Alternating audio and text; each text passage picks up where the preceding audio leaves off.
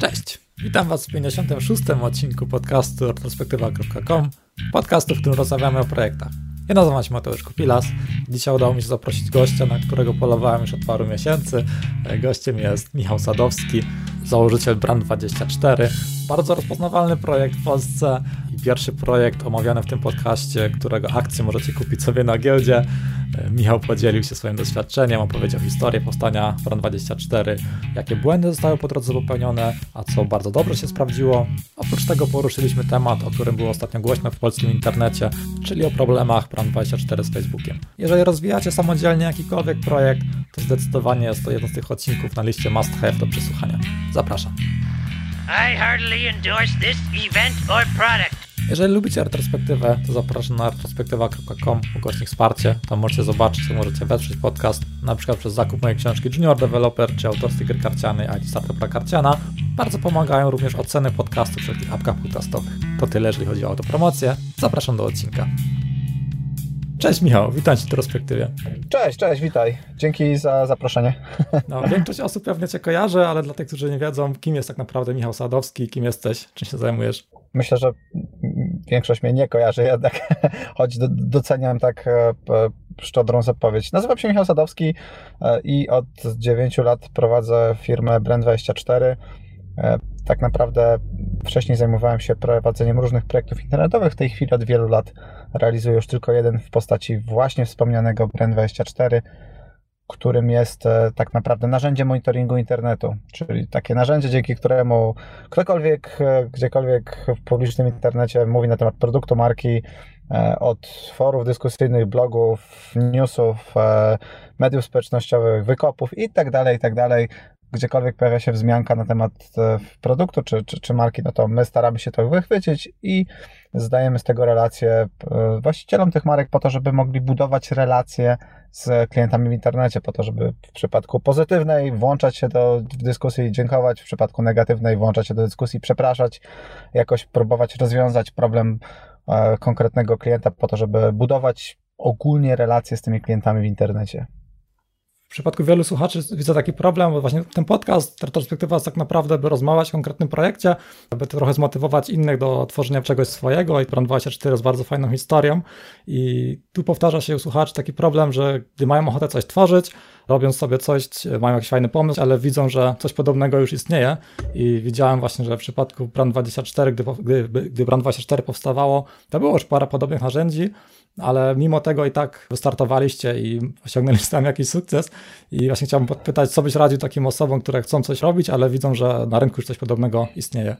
To po, podpowiedziałbym im, że to jest bardzo dobry news, jeśli coś już takiego działa na rynku, bo wykreowanie własnej niszy, czy własnej, e, własnej w pewnym sensie branży jest bardzo, bardzo, bardzo trudne.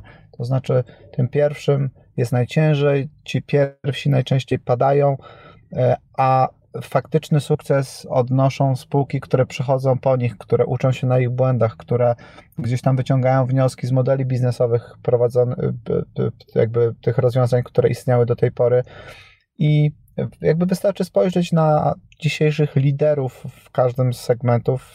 Google nie był pierwszą wyszukiwarką, Facebook nie był pierwszym portalem społecznościowym.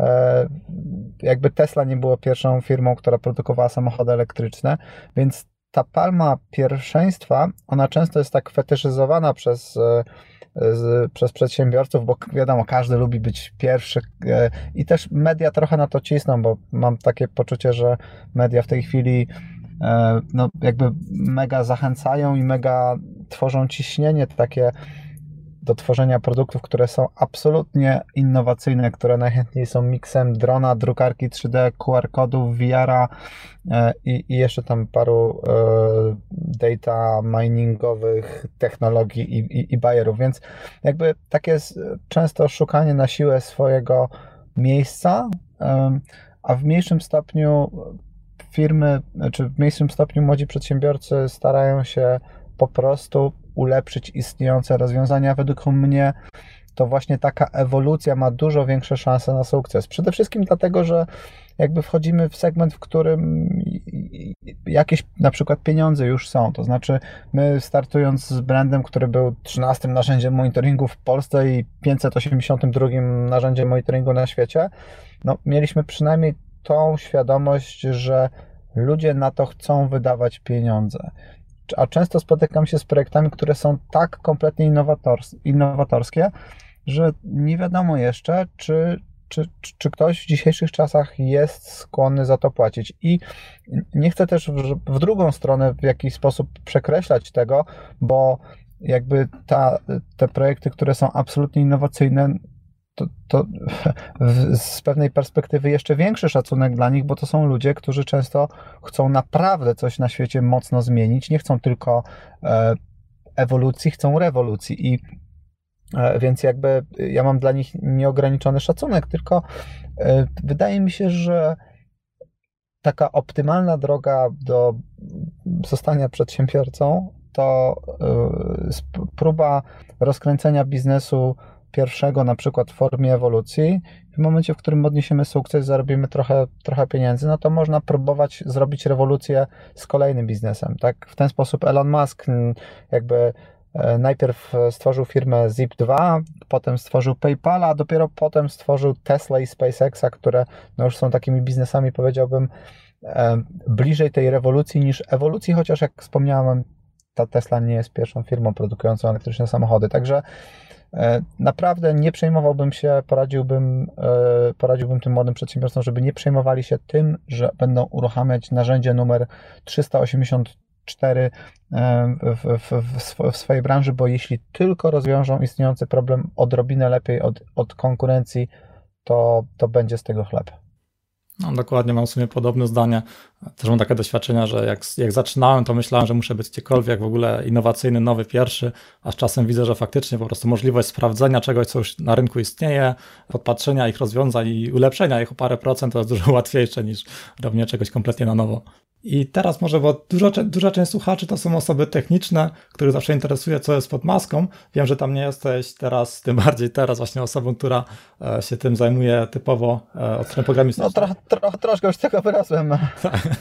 Nawet, nawet widziałem właśnie w, w wywiadzie chyba z, z, Karmarkiem, e, programistą Duma, on właśnie coś, coś, takiego mówi, że to jest taka ewolucja programisty, który e, programuje, stosuje coraz wydajniejsze rozwiązania i po jakimś czasie dochodzi do wniosku, że wydajniejsze jest zarządzanie ludźmi, którzy programują, niż robić to samemu. Takie, takie są często wnioski. No, i, i ja to takim jestem programistą, powiedziałbym z doskoku, z tego względu, że jestem po, znaczy jestem po dobrych studiach e, po, po inżynierii oprogramowania na, e, na Polibudzie Wrocławskiej, pięcioletnich dziennych, więc jakby miałem bardzo gruntowne przygotowanie programistyczne. Natomiast ja wyspecjalizowałem się jakoś tak historycznie w językach skryptowych technologii, która umarła, czyli Flasha, bo dużo bardzo programowałem i dużo działałem w technologii Flash ActionScript, E, potem trochę we Flexie i tak dalej. Natomiast e, gdzieś tam już po starcie Brenda moja, moja, moja specjalizacja poszła bardziej w stronę frontendów, więc wszystkie te XHTML, CSS-y, trochę JavaScripty, e, to, to, to, to w kontekście Brenda, no z tym JavaScriptem to może trochę mnie poniosło, bo tutaj to byłem, to, czy jestem totalnym Januszem, więc bardziej po prostu warstwa prezentacji, więc design, E, i, i, tego typu rzeczy, programowania w tej chwili trochę mniej, ale nadal e, jakby dużo się interesuje tym, co się w firmie dzieje z perspektywy technologicznej, choć jakby głównie zajmuje się tym mój C, wspólnik i CTO, czyli Piotrek, natomiast e, no pewnie taki, taka garść liczb, które, którą mogę przytoczyć w kontekście bebechu Brenda, bo Brand jest najbardziej powiedziałbym zasobożernym projektem, jaki prowadziłem w swojej historii. Prowadziłem już portale, które odwiedzało było kilka milionów ludzi miesięcznie. Wydawało mi się, że malutkie, jakby teoretycznie niszowe narzędzie monitoringu internetu to nie będzie jakieś duży, duże wyzwanie, a tu okazało się, że tym wyzwaniem się stało, bo w tej chwili mamy 20 tysięcy gigabajtów RAMu łącznie na serwerach, które obsługują Brenda, 140 terabajtów e, jakby danych na naszych serwerach. prawie 2,5 tysiąca mm, tych no, jakby głównych jednostek, czyli CPU, no i ponad 800 tysięcy linii kodu. Oczywiście część tego kodu to jest open source, to są różnego typu biblioteki, które, z których korzystamy, ale bardzo, bardzo dużo tego kodu to jest kod autorski, który napisaliśmy przez ostatnie 9 lat. Więc to, to naprawdę stało się takie e, dość duże wyzwanie technologiczne, a zaczynaliśmy od takiego absolutnie e, podstawowego rozwiązania, jakim była e, stronka, strona PHP plus PostgreSQL.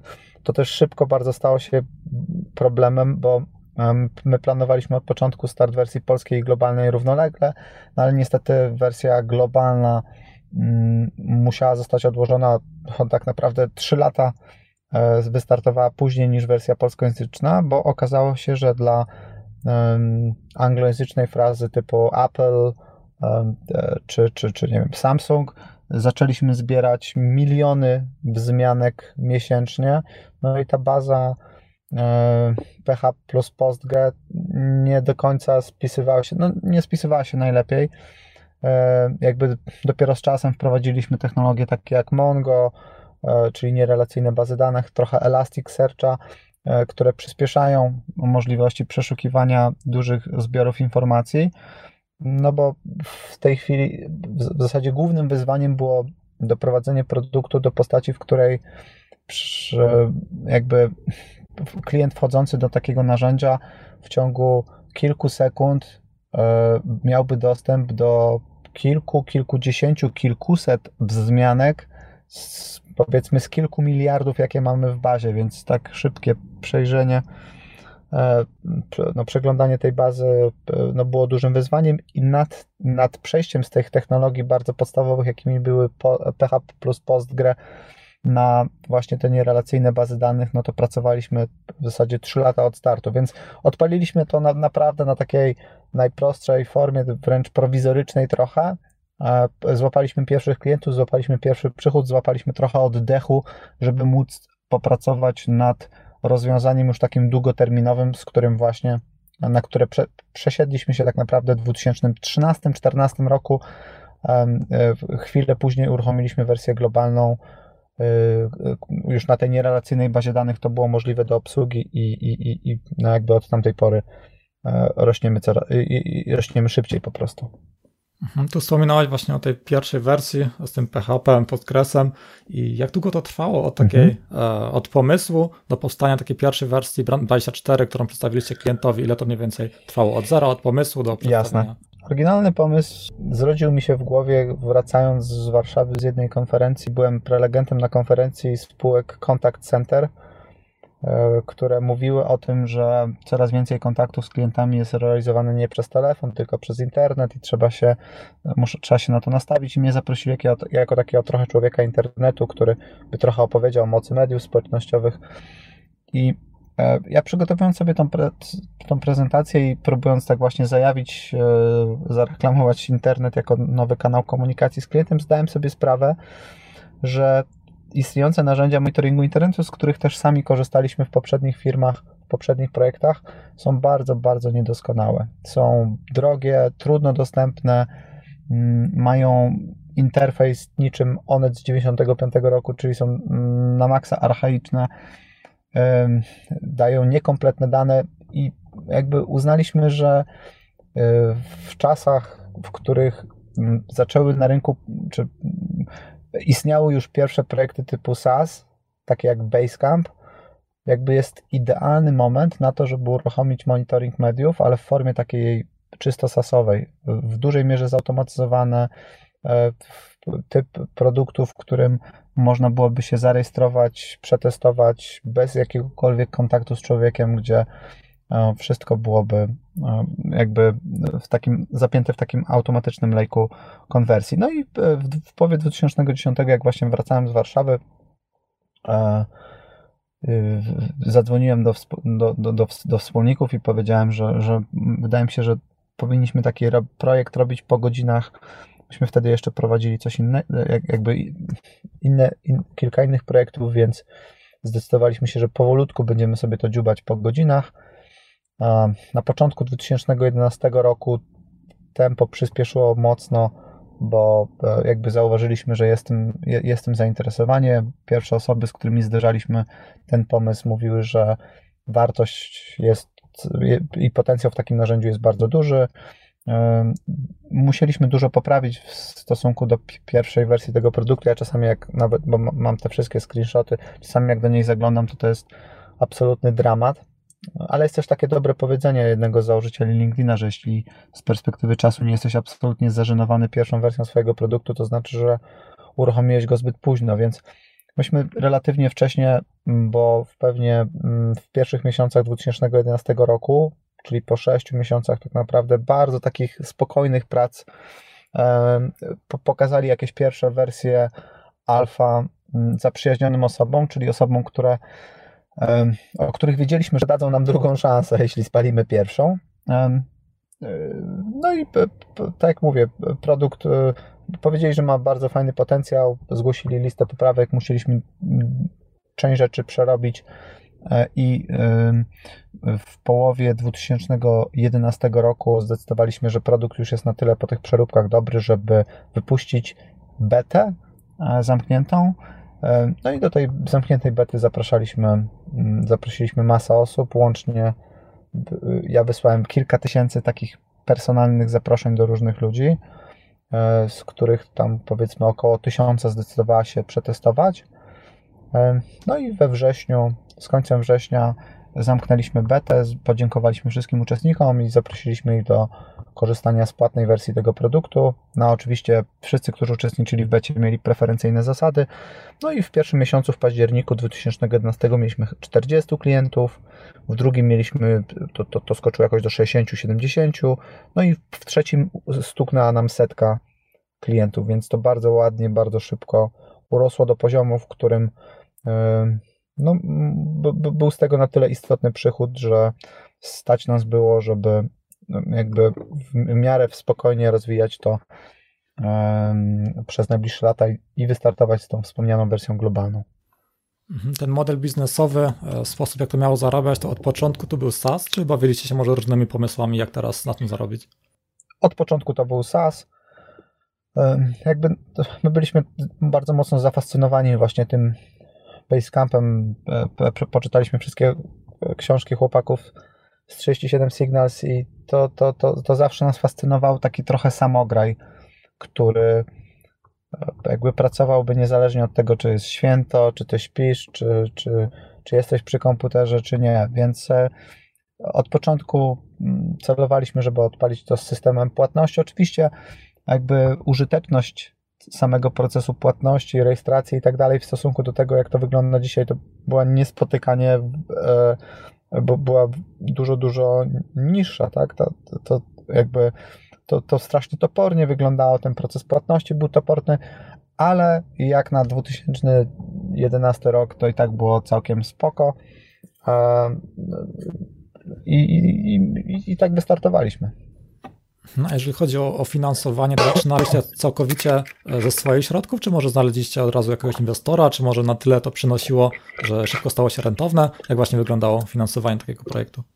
W 2010 roku, kiedy zaczynaliśmy pracę, to tak naprawdę mieliśmy wszystkie kompetencje do stworzenia takiego produktu od zera, więc nie potrzebowaliśmy zewnętrznego finansowania to zewnętrzne finansowanie zaczęło być potrzebne dopiero tak naprawdę w momencie, w którym byliśmy już totalnie przyciśnięci z kasą i e, no tak naprawdę nie mieliśmy alternatywy, nie mieliśmy żadnego źródła przychodu, więc e, posiadając kredyty hipoteczne we franku musieliśmy zacząć cokolwiek zarabiać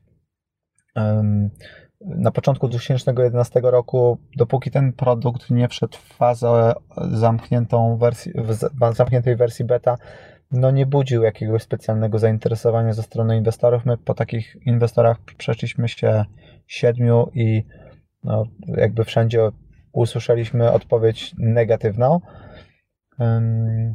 Więc e, tak naprawdę finansowanie i, i, i wspólnicy, którzy postawili z nami spółkę akcyjną, w, właśnie we wrześniu, październiku 2011 roku. Pojawili się dopiero po tej udanej wersji beta.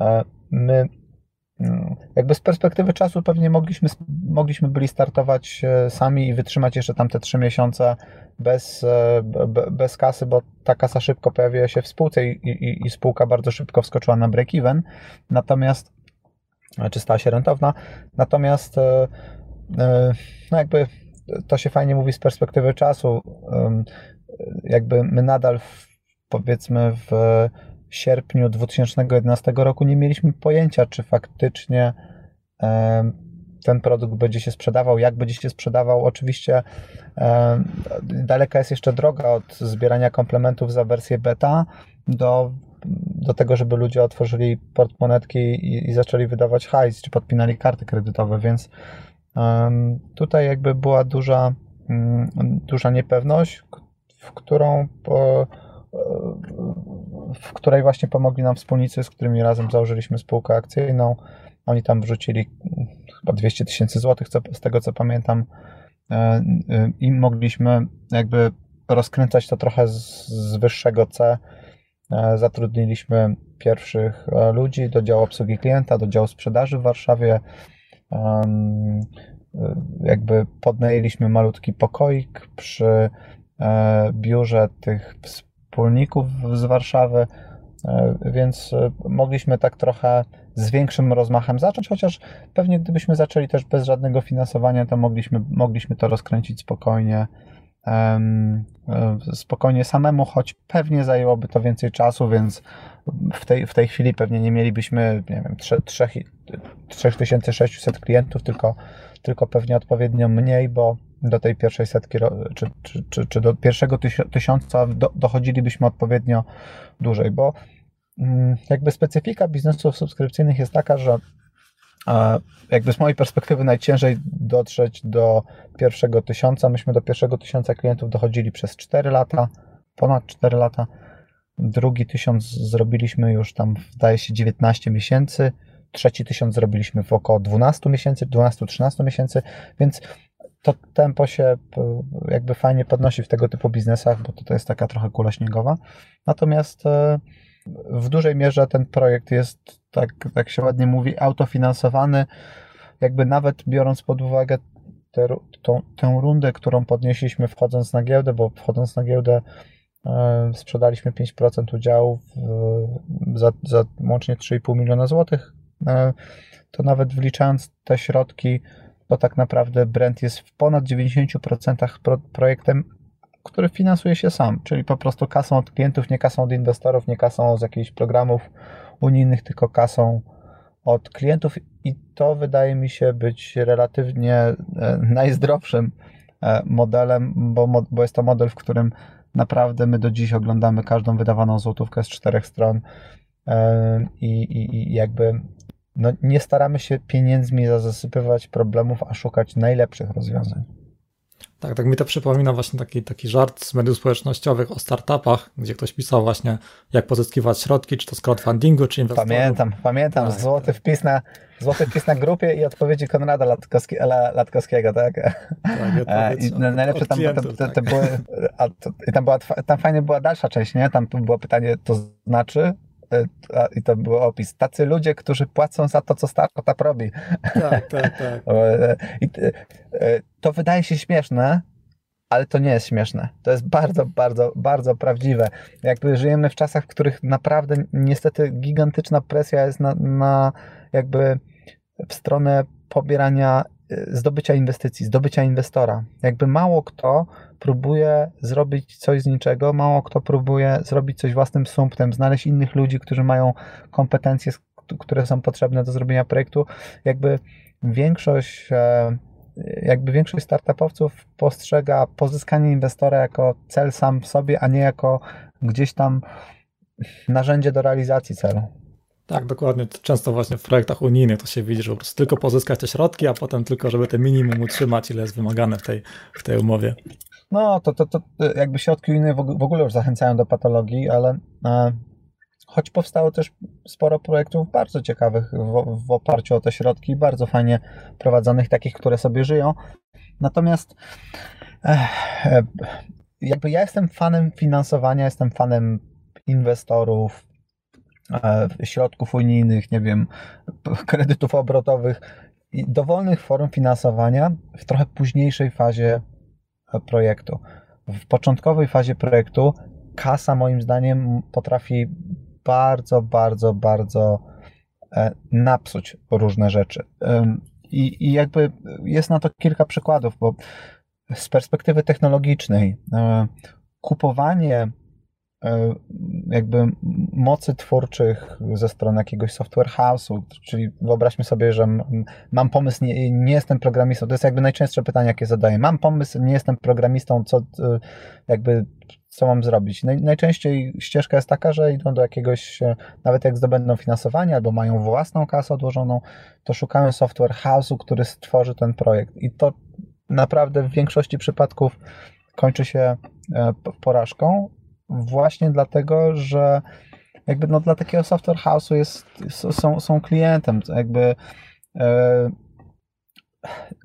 taki software house niekoniecznie musi czuć grupę docelową, musi, musi z pasją rozwijać ten projekt, e, a, a, a często bardziej traktuje to jako, jako po prostu jedna, jedna i też trudno się dziwić, więc ja, ja tutaj broń Boże nie krytykuję software house'u, tylko e, jakby jestem dużo większym fanem, żeby znajdywać pojedyncze jednostki, które e, pojedyncze jednostki to chyba e, masło maślane, ale po, pojedyncze osoby, które e, jakby podzielą pasję do tego, co chcemy zrobić, do tego, co chcemy zmienić, do tego, do, do rozwiązania, które chcemy przygotować i po prostu stworzenie jakiegoś nowego, nowego bytu, w, dzieląc się z, z, tymi osobami. Czyli jeśli jest, nie jesteś programistą, ale potrzebujesz jednego frontendowca, jednego bazodonowca, e, żeby taki projekt, nie wiem, jednego dodatkowego grafika czy coś takiego, to znajdź takich ludzi, czy na grupach, e, no, nie wiem, na fejsie jest grupa rozmowa o startupach, albo szukam co-foundera, czy na jakimś LinkedInie, czy na jakichś konferencjach typu Startup Weekend, zaproponuj im, czy, za, e, czy zaproponuj e, jakby współtworzenie projektu, e, żeby robić to za udziały, a nie za kasę, bo, bo, wtedy mamy szansę, że, że znajdziemy ludzi, którzy będą wierzyć w ten projekt i którzy jakby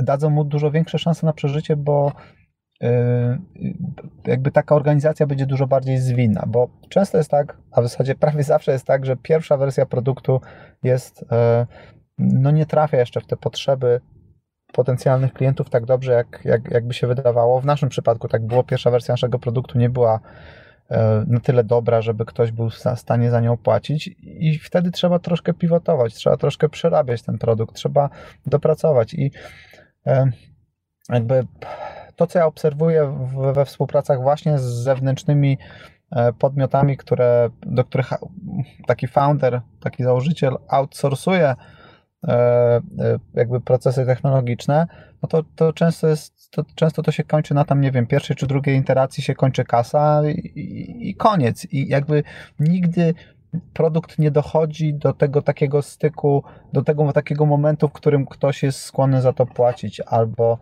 E, e, I, i, e, natomiast taki zespół, który robi z pasji, robi za udziały, jakby ma dużo większe możliwości tego, żeby pivotować nawet kilka razy, żeby dojść do tego um, takiego upragnionego, to się fachowo nazywa product market fit, no ale jakby, czyli punktu, w którym ktoś faktycznie jest w stanie płacić za usługę, którą tworzycie, więc to jest taki jakby duży, du, duży problem, który obserwuję, ale na szczęście coraz więcej, więcej młodych przedsiębiorców właśnie decyduje się na to, żeby znaleźć po prostu innych młodych przedsiębiorców, którzy mają po prostu komplementarne umiejętności programistyczne, czy, nie wiem, czy bazonowe, czy sprzedażowe e, i razem tworzą zespół, który tak naprawdę ma wszystkie kompetencje, żeby dojść do, e, do, do tej fazy product market fit. Ty jeszcze wspominałeś, może do tego tematu bym chciał wrócić, e, że zatrudniliście też ludzi od sprzedaży i właśnie zauważyłem coś takiego, że często w, w startupach e, bardzo właśnie jest, jest fokus właśnie na, na tym developmencie, żeby jak najwięcej programistów było, a sprzedaż tak naprawdę leży i zauważyłem, że startupy, które często jakoś ten sukces odnoszą, nawet więcej mają często ludzi od sprzedaży niż programistów. I jaki tam był mniej więcej ten stosunek u was sprzedawców do, do programistów? Ach, trudno powiedzieć, bo ja jestem sprzedawcą, e, więc e, to, to jest jakby. To, to, to też pewnie była duża zaleta tego projektu, że jeden z powodów, dla którego to się udało, to to, że ja też mam jakieś tam kompetencje sprzedażowe i w miarę ok potrafię opowiadać o produkcie i, i komunikować korzyści, które z niego płyną. Bo rzeczywiście, e, jakby jednym z głównych problemów, o którym ty wspomniałeś, e, jest brak umiejętności sprzedania właśnie korzyści. To znaczy, sam twórca czy programista, który tworzy projekt, potrafi czy rozumie, jaka jest korzyść produktu, czuje to doskonale, ale nie potrafi tego przetłumaczyć na język, którym mówi klient potencjalny, nie potrafi tego przetłumaczyć na korzyści, który, którymi, którymi to rozpatruje e, klient. To, to w szczególności jest trudne, jeśli sami nie jesteśmy klientami naszego rozwiązania. Ja, u nas mieliśmy ten luksus, że sami też używamy bardzo mocno brenda, czy nawet najmocniej z wszystkich pewnie naszych klientów, więc jakby e, łatwo nam tłumaczyć korzyści płynące z korzystania z, z, jakby z operowania na takim produkcie. Natomiast jakby rzeczywiście tych kompetencji sprzedażowych no niestety brakuje, ale ja bym powiedział, że ten aspekt ma dwa wymiary. Z jednej strony to jest brak umiejętności język, mówienia językiem korzyści. To jest sztuka, którą, której wydaje mi się, że wszyscy powinniśmy się uczyć niezależnie od tego, czy jesteśmy tam, nie przedsiębiorcami, founderami, E, programistami, cokolwiek. Wydaje mi się, że to powinniśmy mieć w szkole podstawowej, e, od szkoły podstawowej, jakby naukę mówienia językiem korzyści, bo my jakby w dzisiejszych czasach popadamy w takie uwielbienie korpomowe. Ja, ja, ja też trochę, jak, jak tutaj mówię różnymi takimi anglojęzycznymi zwrotami, to pewnie e, sam jestem temu trochę winien, ale Mam wrażenie, że szczególnie w produktach kierowanych do marek, korporacji i tak dalej, jest mimo wszystko trochę takie uwielbienie do mowy, która brzmi fachowo, czyli e, może będę mówił przykładami, przykładami. My zaczynając e, z brandem opowiadaliśmy o brandzie jako e, o Brand24 jako narzędziu social media monitoring i business intelligence, narzędziu analityki internetowej, analityki w mediach społecznościowych itd. Tak itd. Tak I e, to wszystko brzmi fajnie, stosuje bardzo takie wzniosłe słowa i zwroty, które są modne, ale nie do końca mówi, co ten produkt tak naprawdę robi. I ja to widzę na masie stron świeżych produktów, że no, tam pojawia się lider data mining, albo lider data intelligence, albo blockchain. E,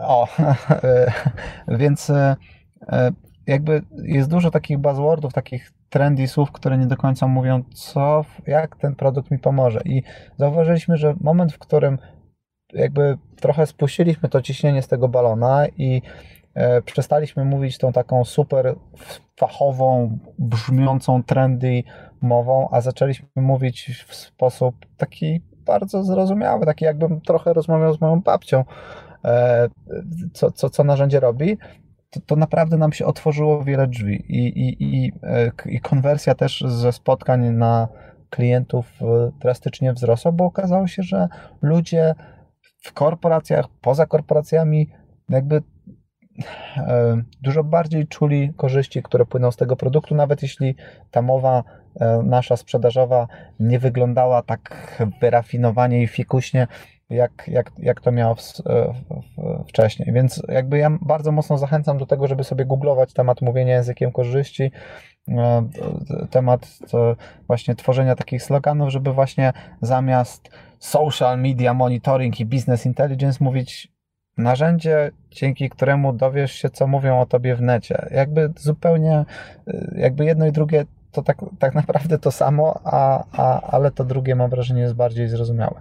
I drugi aspekt, który, o którym wspomniałem w kontekście tego problemu sprzedaży, to moim zdaniem jest brak świadomości liczb i statystyk w przypadku e, wielu biznesów. To znaczy, wiele, wiele razy spotykałem się z projektami, które poddały się po tym, jak usłyszały wiem, od 20 kolejnych potencjalnych klientów, że nie, nie są zainteresowani, albo to nie dla nas, albo e, fajne, ale może kiedyś i tak dalej, i tak dalej. I często widzę, że te projekty nie mają świadomości tego, jak wiele osób trzeba, e, jak wielu osób trzeba uderzyć, żeby pozyskać nawet tylko jednego klienta. Jakby nasz produkt, który wykazuje się, wydaje się być taki bardzo jakby potrzebny, wydaje się, że monitoring opinii na swój temat w internecie, no to każdy potrzebuje i tak dalej. A nasze pierwsze statystyki w, w, na etapie przejścia z tej bety wersji do wersji płatnej, to wyglądały na poziomie tam, tam 4% konwersja. Więc e, tak jak mówiłem, my do 3000 osób napisaliśmy personalne super wiadomości, czyli ja napisałem.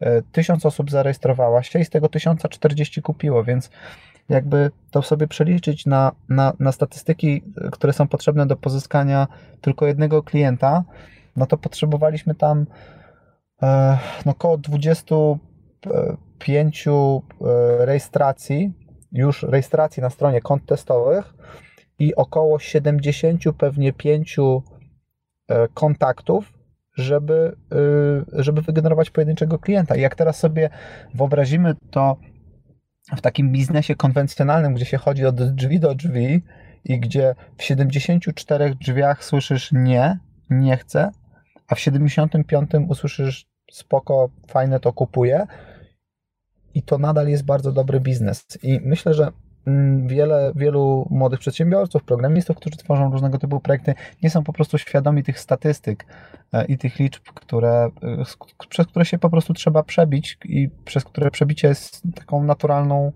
e, naturalnym elementem prowadzenia tego biznesu, bo ta konwersja 4% to jest taka bardzo, bardzo spoko, bardzo, bardzo standardowa konwersja w, takiej, w takim narzędziu jak nasze, czy, czy ogólnie w, narzędziu internetowym e, przy takim e, mniej więcej jak nasz cenniku.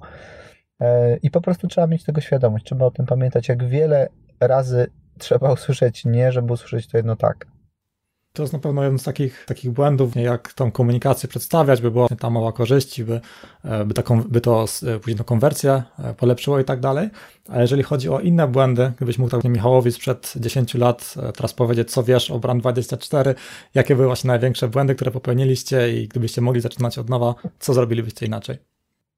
Na pewno mocniej przycisnąłbym start wersji globalnej, bo e, to, że on trwał 3 lata, czy prace nad jego startem trwały 3 lata, bo tak trochę jakby zachłysnęliśmy się polskimi klientami, którzy bardzo szybko jakby no, sprawili, że jakby starczało nam na zatrudnienie dodatkowych ludzi, pensje i tak dalej, i tak dalej.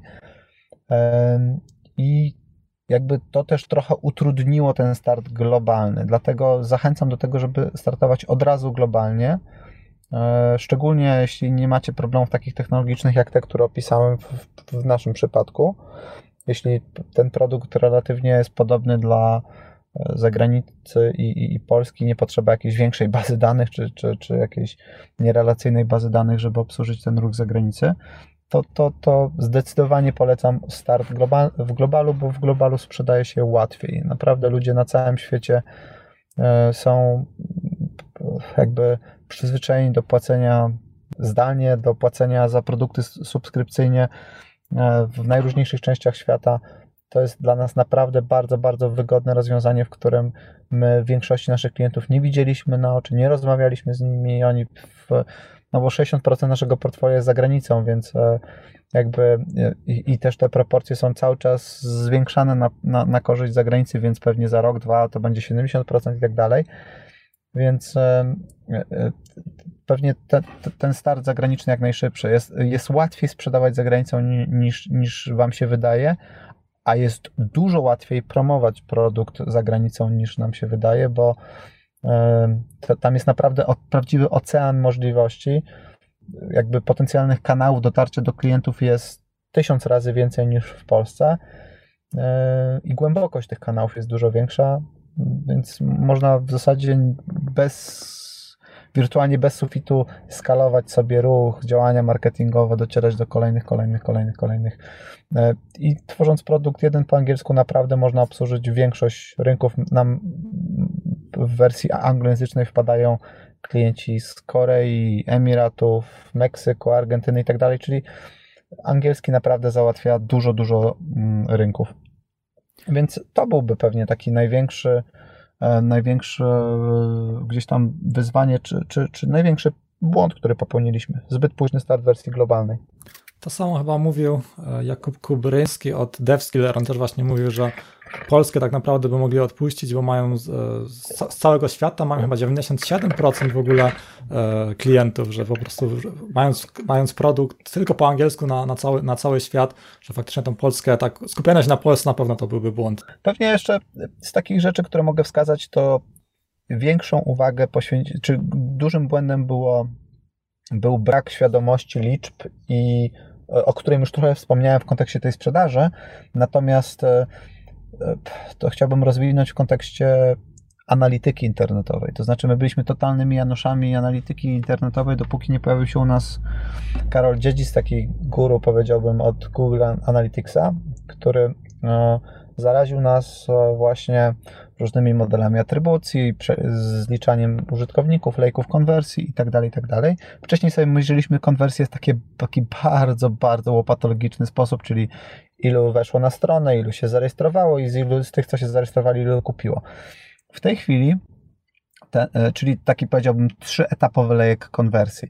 W tej chwili ten nasz lejek konwersji jest pewnie kilkunastu czy kilkudziesięcioetapowy, gdzie jesteśmy sobie w stanie mm, odnajdywać fakapy i fakapiki onboardingu klientów naprawdę na dowolnym etapie rozwijania tego produktu. Wprowadziliśmy też te takie technologie jak Hotjar, dzięki czemu fizycznie jesteśmy w stanie oglądać sesje naszych użytkowników, a ta wiedza jest absolutnie bezcenną wiedzą dla dowolnej osoby produktowej, czy, czy związanej ze sprzedażą, czy, czy z jakimiś takimi automatycznymi procesami sprzedaży, bo fizycznie widzisz, co użytkownik robi na stronie, gdzie kliknął, co zrobił i, i, i można dużo łatwiej odnajdywać właśnie fakapy, miejsca, gdzie klienci się zacinają. Więc wdrożenie tej analityki internetowej u nas to był e, właśnie najpierw Google Analytics, e, e, ale z, z, z tą funkcją jakby integracji user ID, czyli użytkowników, czyli taka trochę bardziej zaawansowana, zaawansowane wykorzystanie Google Analyticsa.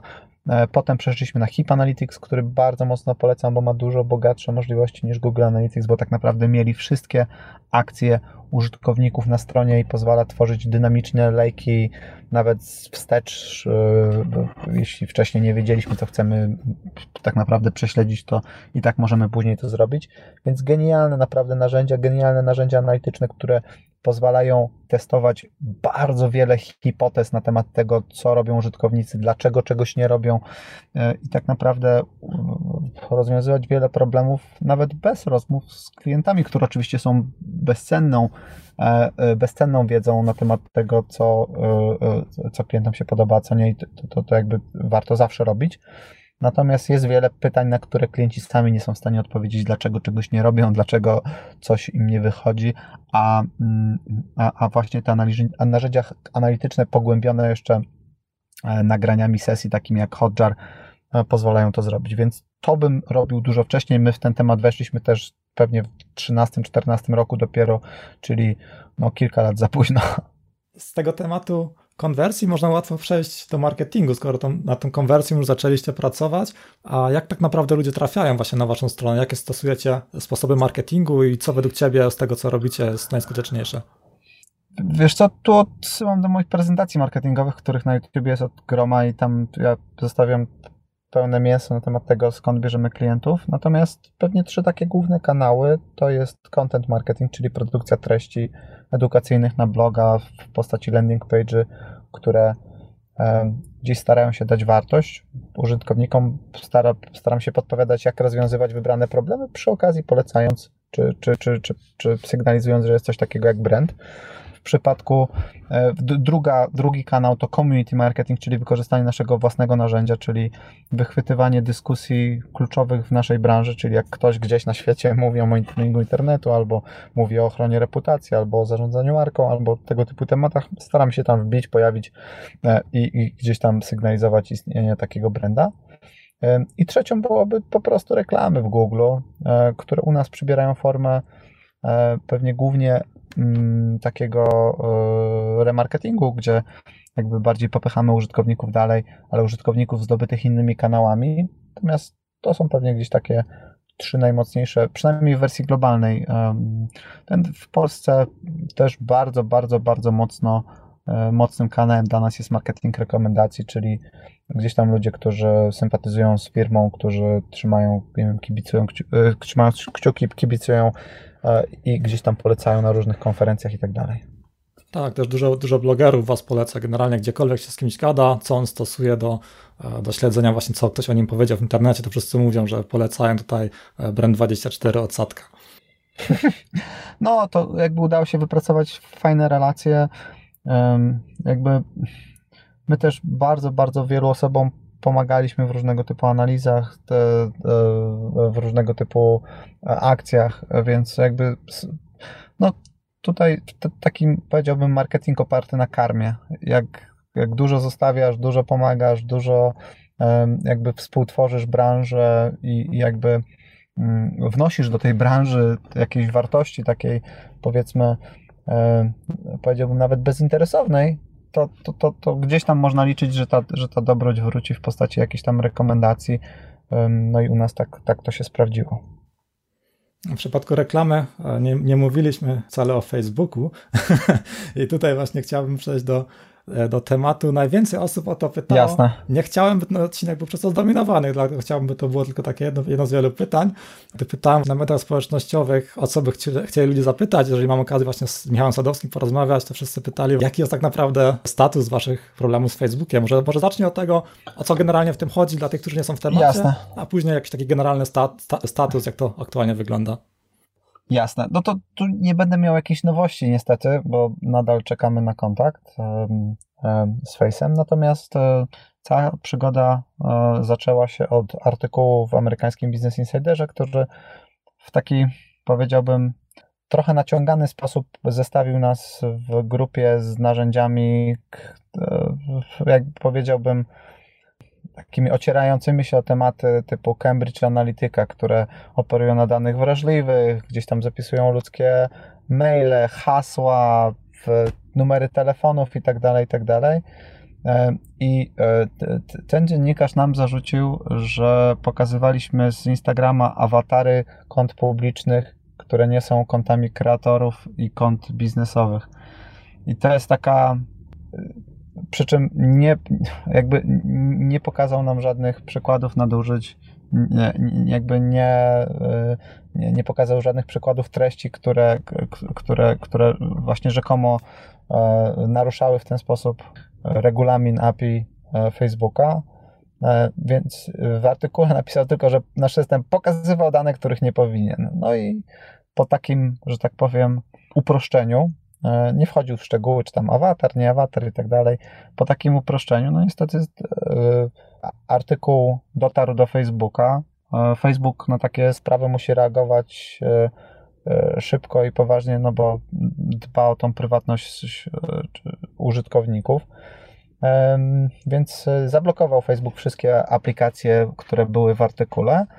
No i napisał do, do, do, do wszystkich aplikacji, z nami włącznie, że oczekuje wyjaśnień i trzeba w pewnym sensie udowodnić, że wszystko robiło się jakby koszernie. Nie muszę pewnie nikogo przekonywać, że udowodnienie e, że, tego, że wszystko się robiło dobrze, bo zazwyczaj trzeba e, zazwyczaj to, to, to e, udowadnia się winę komuś, kto potencjalnie coś przeskrobał. A tu jest taki trochę odwrócony model, gdzie trzeba udowodnić, że wszystko się robiło dobrze. Więc my przygotowaliśmy bardzo obszerną dokumentację, gdzie opisaliśmy wszystko dokładnie, gdzie co zbieraliśmy, jakiego typu dane. No i jakby y, wierzymy, że zadziałały automatyczne procedury, które w, w takiej organizacji dużej jak Facebook są zrozumiałe. No oni jakby w kontekście y, wrażliwości danych, które są na tym medium, muszą trochę tak robić, że najpierw e, blokują, a potem, a potem zadają pytania. Jest to bardzo bolesne, szczególnie, że zablokowane zostały moje profile personalne, które jakby nie miały nic wspólnego z firmą, szczególnie ten mój profil na Instagramie, który był poświęcony stricte fotografii krajobrazowej i który nic nie miał wspólnego z brandem, a już w ogóle e, z tematem zbierania danych to, to, to, to, to, to, to już w ogóle nie wiem, jak sobie to Facebook by wyobrażał, żeby przez mój personalny profil zbierać jakieś dziesiątki tysięcy wzmianek czy, czy, czy, czy, czy wyników, gdzie, gdzie wiadomo, że tam są te, te limity. Także jakby jest, jest ten proces zrozumiały, jest on bolesny również, no bo ja te profile tworzyłem od 10 lat i, no i one są jakby, były ważną częścią mojego życia, ważną częścią mojego, mojej, moich zainteresowań też, no bo ta fotografia to była bardzo mocna odskocznia od tego. Oczywiście to nie jest tak, że bez profilu nie mogę fotografii um, uskuteczniać, ale no, jest to taka duża kłoda rzucona pod nogę. Natomiast podesłaliśmy tą do pełną dokumentację. Potem jeszcze odpowiedzieliśmy na parę pytań w, w, takich bardziej szczegółowych związanych z tą dokumentacją i w tej chwili czekamy na odpowiedź Facebooka. No, tak jak mówię, ja wierzę, że jeśli ktoś faktycznie zajrzy do tej dokumentacji, a wszystko wskazuje, że zaglądają e, i, i przetestują sobie Brenda, no to sobie zdadzą sprawę, że E, jego obecność w, te, w gronie narzędzi, które tam jakby w tym artykule były narzędzia, które mocno ingerują w ekosystem. Jakby samego Facebooka, pozwalając na jakieś autolajki, jakieś masowe e, wysyłki, czy masowe dodawania do śledzonych, czy usuwania ze śledzonych, jakby to nie są narzędzia wyłącznie do słuchania, takie jak Brand24, które w żaden sposób nie ingeruje w ekosystem czy Facebooka, czy Instagrama, więc no wierzę, że, że, że, że w momencie, w którym oni sobie to, do tego zajrzą, to, to, to, to te blokady zostaną zdjęte i sytuacja wróci do normy. Jak będzie faktycznie, no to czas pokaże. E, tak jak mówię, na, na tym etapie nadal czekamy na e, oficjalną odpowiedź. Okej, okay, czyli to było głównie zablokowanie was na mediach społecznościowych i twoich prywatnych profilów, a jeżeli chodzi o właśnie jakieś takie możliwości właśnie śledzenia tego, co, co kto mówi na Facebooku pod kątem działania Brand24, tam coś się zmieniło, coś wam więcej poblokowali, czy po prostu wszystko działa tak, jak działało? Nie, nie, nie, to jakby e, Facebook nie blokował nam możliwości ściągania tych, tych, tych, treści, bo myśmy te treści ściągali przez różnego typu e, pośredników. Natomiast i w każdej chwili możemy ten mechanizm zbierania danych e, przywrócić. On jest jakby niezależny od, od tego, natomiast my chcąc być naprawdę tutaj, chcemy zrobić tak, żeby Facebook nie mógł zarzucić nam, że nie jesteśmy jakoś nie fair, czy że działamy jakoś tutaj E, wykazując brak dobrej woli, zdecydowaliśmy się po pierwszym kontakcie z Facebookiem wstrzymać e, e, jakby monitoring tych mediów do czasu wyjaśnienia sprawy. Nie, jakby nie chcemy, żeby czy, czy dopóki te dane są w jakikolwiek sposób sporny, sporne, no to, to, to, to, to my zdecydowaliśmy się, że że ten monitoring wyłączamy, ale to nie jest tak, że Facebook nam tę, tę możliwość zablokował, bo my w dowolnym momencie możemy ją przywrócić, ale tak jak mówię, no jakby byłoby to pewnie w oczach Facebooka e, odebrane jako taką e, brak z naszej strony woli do mm, takiego, powiedziałbym, mm, polubownego załatwienia tej sprawy. Także zobaczymy. Tak, chyba myślę, że przez, e, przez to, że część osób tej informacji, którą teraz właśnie przedstawiłeś, po prostu nie miała, że to, to jest tymczasowe zawieszenie do czasu wyjaśnienia tego. wiesz co, te wszystkie informacje, te, te, te, te wszystkie informacje są i na naszej stronie, i w naszych relacjach inwestorskich, i wypuściliśmy specjalną informację prasową, w której dokładnie to samo zostało e, przedstawione. Tu jakby problem jest taki, że mm, wydaje mi się, że bardzo mało ludzi czyta te informacje e, prasowe albo czy zagląda na stronę z relacjami inwestorskimi, a my jako spółka giełdowa musi, mamy niestety obowiązek się tym kanałem komunikować jako takim podstawowym kanałem. To znaczy, ja nie mogę sobie gdzieś tam, nie wiem, pobocznym kanałem na Twitterku czy e, w rozmowie z tobą e, podawać informacji, które mają wpływ na, y, y, na, na, są cenotwórcze dla kursu Brand24. Jakby do podawania tego typu informacji jest oficjalny kanał, który jest obwarowany y, regulacjami i my musimy się nim komunikować. Jakby ja nad tym ubolewam, bo zarządzanie komunikacją tego typu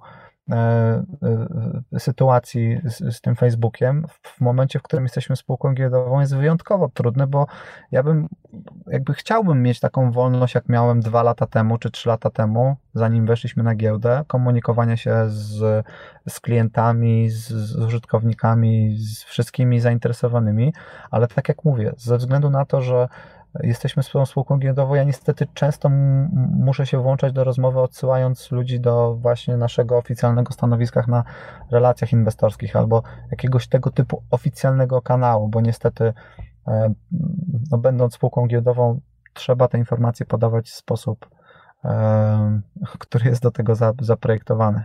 To tak, no to, to wychodzi na to, że większość e, słuchaczy, którzy zadawali pytanie przed podcastem, o co mam zapytać, to albo tego nie czytali, albo nie czytali ze zrozumieniem. Pytali właśnie, dlaczego tu ukrywacie, nie, że, że znaczy, nie, nie, nie, nie, absolutnie, znaczy yy, absolutnie nie blokowa, yy, nie ukrywamy, bo ja sobie pozwolę tylko zauważyć, że mój filmik na YouTubie, którym, którym jakby otworzyłem cały ten temat, w zasadzie w trzy dni po blokadzie, czyli jakby ta blokada nastąpiła chwilę przed weekendem, więc pierwsza rzecz rano, jaką zrobiłem w poniedziałek, no to poinformowałem świat o tych blokadach. Y, więc wydaje mi się, że tutaj trudno gdzieś tam zarzucić próbę, nie wiem, ukrywania tego, czy zamieciania tego przed dywan, no bo też zważywszy, że zablokowane zostały profile e, no powiedziałbym nieskromnie popularnego przedsiębiorcę, no bo ten profil mój na Facebooku był bardzo popularny, profil mój na Instagramie był najbardziej popularnym profilem foto, e, czy fotografii krajobrazowej w Polsce, więc też pewnie e, e, dało się to zauważyć. I, i, i ja widziałem, że po prostu znaczy wydaje mi się, że, że tego się nie dało nawet ukryć, więc my nie mieliśmy żadnych intencji, żeby tutaj gdziekolwiek cokolwiek ukrywać. E, myślę też, że to, to nie polega na tym, że, że ludzie nie czytają ze zrozumieniem, bo wierzę, że duża część przeczytała te, nie wiem, relacje inwestorskie, czy jakieś oświadczenia, czy coś takiego, tylko być może ludzie myślą, że pojawiły się jakieś już nowości w tej sprawie, czy że jakby jest już jakieś oficjalne stanowisko Facebooka, tutaj e, a, a, a my to gdzieś ukrywamy, czy coś takiego, ale tutaj no nie ma. Niestety tego typu tematy trwają tygodniami, a czasami mogą trwać miesiącami. Tu niestety trzeba się uzbroić w cierpliwość, ale ta e, jakby ten, ten, ten trochę niedobór informacji no nie jest spowodowany naszą dobrą wolą czy złą wolą, tylko, tylko, tylko e, tym tempem, które trochę tutaj nadaje Facebook. No okej, okay, to, to myślę, że tutaj to, to już wystarczająco wyjaśnia sprawę. I teraz jeszcze tak przedostatnie pytanie, bo już trochę to nam trwa ta rozmowa, mhm. by słuchaczy nie, nie zanudzić. Będę musiał zaraz uciekać, bo mnie e, rodzina go nie. Jasne, jasne. To tak na koniec jeszcze chciałbym zapytać, jako taki frontman Brand24, to jesteś często właśnie na, na, e, całkowicie na froncie odsłonięty po takie ataki, jak teraz przez, te, przez tę sprawę z Facebookiem, czy takie problemy firmy, nie wiem, czy utracicie dużego klienta, czy na przykład pojawi się dużo negatywnych komentarzy. Jako taki frontman, jakie są twoje sposoby na, na radzenie sobie taką negatywnością, czy taką trudną rolą? Wiesz co, wydaje mi się, że rodzina jest y, oczywiście najlepszą E, najlepszym lekarstwem na wszelkie, powiedziałbym, smutki. No bo wszystkie te, te, te, te rzeczy, wszystkie te negatywne komentarze, one są bardzo bolesne, szczególnie dla kogoś, kto żyje z monitoringu internetu i niestety chciał, nie chciał, czytaj wszystkie. Pewnie prezes innej spółki, no to mógłby, jest na to w pewien sposób od tego odseparowany. No, ja jako najbardziej hard user monitoringu własnego narzędzia, e, to, to, to widzę wszystkie te komentarze. Natomiast e, e, ja myślę, że receptą na to, na takie trudne chwile jest w pewnym sensie też otwartość. To znaczy, żeby mówić o tym, że, je, że, że, że chwile są trudne, bo wtedy tak trochę dajemy sobie szansę na pomoc. I to jest taka moja recepta nie tylko na takie sytuacje wiem, jakieś kryzysowe czy, czy, czy jakieś większe problemy, ale też na, na nawet drobne e, problemy czy problemiki. Jakby miałem taką przygodę, w której przez dwa tygodnie mieliśmy słabszą sprzedaż parę lat temu i, i ja nie wiedziałem, jak to rozwiązać. Wiedziałem, która podstrona odpowiada za spadek konwersji, wiedziałem, gdzie ta konwersja się popsuła, na której podstronie e, naszego produktu. patrzyłem na nią, po prostu wiedziałem, że wdrożyliśmy tam z pięć różnych zmianek i moim zadaniem było znaleźć, która tak naprawdę spowodowała ten spadek.